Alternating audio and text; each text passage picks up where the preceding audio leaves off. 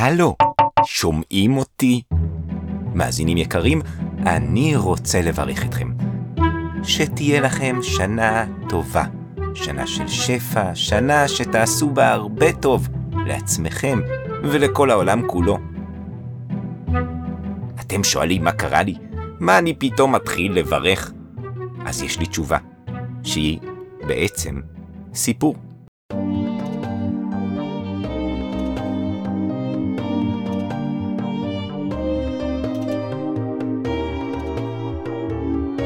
מעשה ונשמע. סיפורים מיוחדים, לא רק לילדים.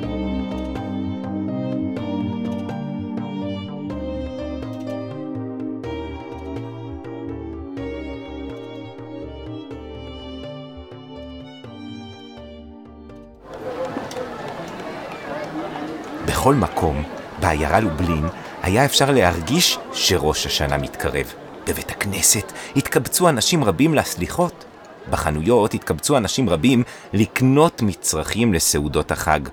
אבל הכי הרבה אנשים התקבצו בחצר ביתו של הצדיק הידוע, החוזה מלובלין.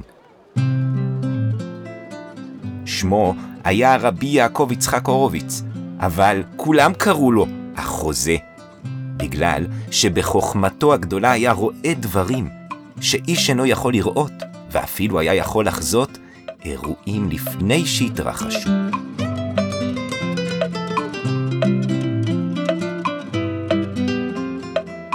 לקראת ראש השנה הגיעו ללובלין חסידים רבים, חלקם באו מקרוב, חלקם מרחוק, וחלקם מרחוק עוד יותר. היו אנשים שחסכו כסף במשך כל השנה, כדי שבסוף השנה יהיה להם את הסכום הדרוש לנסיעה הארוכה. הרבה מהם הגיעו לבד, מבלי להטריח את נשותיהם וילדיהם בדרך הקשה והמפרכת. היה להם חשוב להיות בראש השנה אצל החוזה מלובלין, להתפלל עמו ביום הקדוש ולקבל ממנו ברכה לשנה טובה. עוד לפני ראש השנה, היה החוזה מלובלין מברך בשנה טובה את כל החסידים. הם היו עומדים בתור, נכנסים אליו אחד-אחד, והוא היה מברך כל אחד, ולפעמים גם נותן עצה טובה. מובן שכל הברכות והעצות נאמרו בחיוך ובסבר פנים יפות, מתוך אהבה לכל אחד. לכן, מה שקרה באותו יום היה מפתיע במיוחד.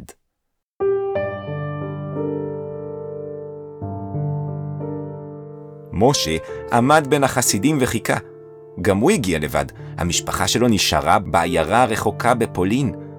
בסוף, בא רגע שמשה חיכה לו שנה שלמה.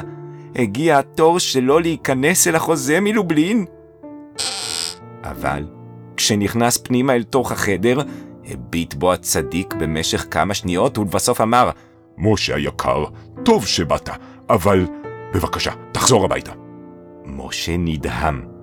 לרגע חשב שהצדיק התבלבל, אבל הוא חזר על דבריו. משה, טוב שבאת, אבל תחזור הביתה. אבל הרב, אני עשיתי את כל הדרך הארוכה כדי... חזור הביתה, משה.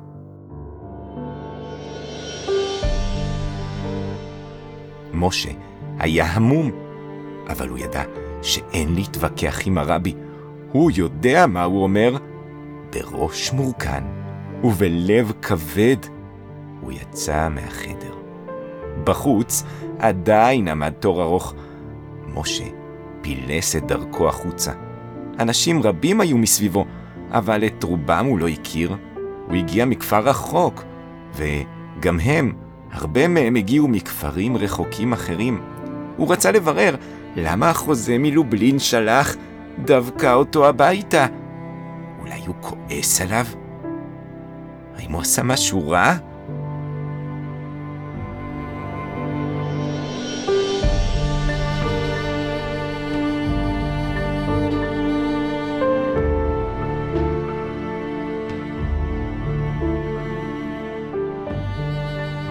הוא רצה לשאול מישהו, מה לעשות? יש דרך אולי לפייס את החוזה ולהיות אצלו בכל זאת בראש השנה. אבל הוא לא ידע למי לפנות. היום הלך והחשיך, משה ידע שאם הוא רוצה לחזור הביתה עד ראש השנה, הוא צריך להזדרז. אם נגזר עליו שלא להיות אצל הרב שלו, כדאי מאוד שיהיה עם אשתו והילדים, שהוא לא ייתקע באמצע יער נידח לבד. הוא חשב לצאת לדרך, אבל הרגיש שהוא לא מסוגל. הוא עשה את כל הדרך הארוכה עד לכאן, חסך כסף, ועכשיו יחזור הביתה סתם כך? לשם מה הוא התאמץ וטרח כל כך? השמש לא חיכתה למשה, ובזמן שהוא התלבט עם עצמו, היא כבר הספיקה לשקוע. משה ידע שמסוכן לצאת לדרך בחושך, והבין שלפחות הלילה הוא יישאר בלובלין. אולי מחר בבוקר כבר ידע מה לעשות.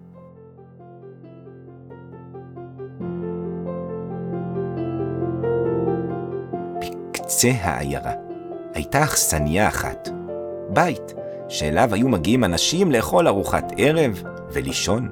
לפני ראש השנה היו מגיעים לשם כל החסידים שעשו את דרכם לחוזה מלובלין, ולא היה להם מקום לישון בלילה. כשמשה נכנס לאכסניה, כולם כבר ישבו מסביב לשולחן, אוכלים ארוחת ערב, שרים ושמחים, שמחים להיות קרובים לרבם החוזה מלובלין, שמחים שהיום הקדוש קרב ובא, שמחים ומקווים שתהיה להם שנה טובה.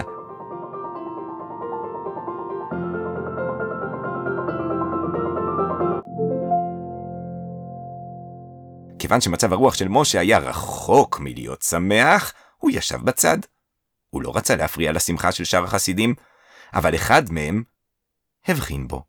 הוא ראה שפניו נפולות, הוא ראה שהוא עצוב, והוא נאנח וגונח. הוא פנה אליו ושאל, מה קרה, חבר אהוב? למה אתה נראה עצוב? הייתי היום אצל החוזה מלובלין.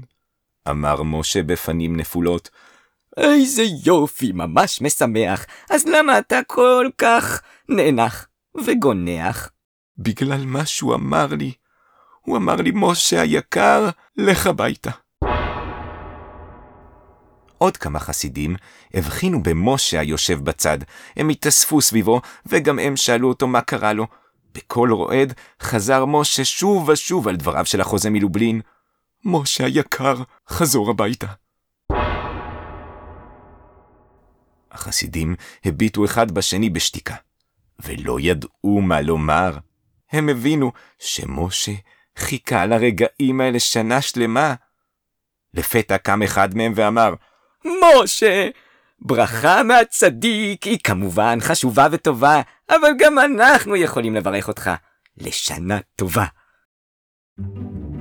משה הביט בפניו, ולפני שהספיק לשאול אותו למה הוא מתכוון, כבר קם חסיד אחר וקרא בקול, משה שלנו, משה היקר, שכל השנה תהיה רק מאושר! אמר עוד חסיד אחר, משה, אתה איש טוב, שתזכה להאריך ימים לרוב. משה התחיל לחייך, והחסידים המשיכו לברך אותו. משה היקר, משה הנפלא, תזכה בעבודתך להצלחה גדולה. משה החביב, משה המדהים, שאשתך ויורדיך יהיו תמיד בריאים. ואחד החסידים עמד על כיסא והכריז, כל ברכה שנאמרה כאן תתגשם כפליים, נרים כוסית לכבוד משה שלנו, לחיים! ומיד כל אחד מילא כוסית במשקה, הרים אותה וקרא, לחיים! שנה טובה, משה! משה לא ידע את נפשו מרוב שמחה. תודה, תודה לכם, אתם חברים טובים! אמר לכל החסידים, אפילו שהוא לא הכיר איש מהם. פתאום כולם היו חברים שלו, ואהבו אותו.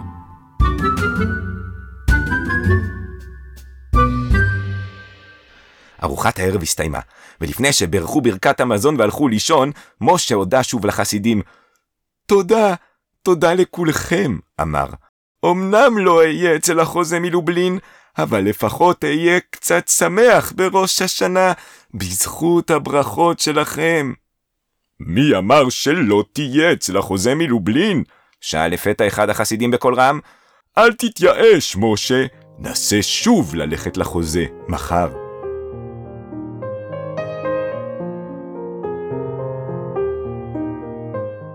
הבוקר עלה. שוב התקבצו אנשים רבים לסליחות.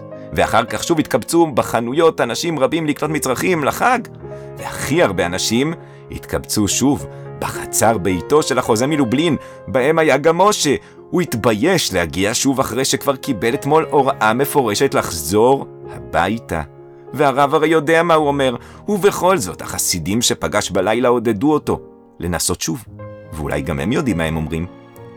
הזמן עבר, התור היה עדיין ארוך, ומשה ידע שאם שוב החוזה מלובלין ישלח אותו הביתה, אולי כבר לא יספיק להגיע בזמן לראש השנה. אבל באוזניו הדהדה קריאתם של החסידים אמש, אל תתייאש, משה היקר, נסה שוב ללכת לחוזה גם מחר. לבסוף הגיע תורו של משה, הוא נכנס בהיסוס בברכיים רועדות, וכבר התכונן לקבל נזיפה הגונה על שהגיע שוב. להפתעתו, החוזה מלובלין פנה אליו בחיוך ובמאור פנים. משה היקר, טוב שבאת. תישאר עמנו להתפלל בראש השנה, שנה טובה ומבורכת, לך ולכל המשפחה. משה התפלא. הוא כמובן היה מאושר שהחוזה מלובלין לא שולח אותו שוב הביתה, אבל הוא לא הבין מה השתנה. הרב, תודה רבה, אבל רק רציתי לשאול, פשוט כשהייתי כאן רק אתמול... אוי, אתמול, נאנח החוזה. כשהגעת לכאן אתמול, הבטתי בפניך וחשתי שמשהו לא כרגיל, לא כשורה. הבנתי שהולכת לבוא עליך שנה קשה, שהולכים לקרות לך אירועים מצערים, שאפילו הברכה שלי לא יכולה למנוע. אמרתי לעצמי, עדיף שלפחות בראש השנה הוא ישב בנחת עם המשפחה שלו. אין לדעת איזו צרה תתרגש עליו אחר כך. אוי ואבוי! נחרד משה, אז מה הולך לקרות? שום דבר. חייך החוזה. הברכות שקיבלת מהחברים שלך היו חזקות כל כך, הם יצאו ממש מליבם, עד ששום גזרה קשה לא הייתה יכולה לעמוד בפניהן. כל ברכה שברכו אותך ביטלה גזרה אחת בשמיים, עד שהתבטלו כל הגזרות. בעזרת השם, תהיה לך, משה, שנה טובה, בזכות החברות והאחווה.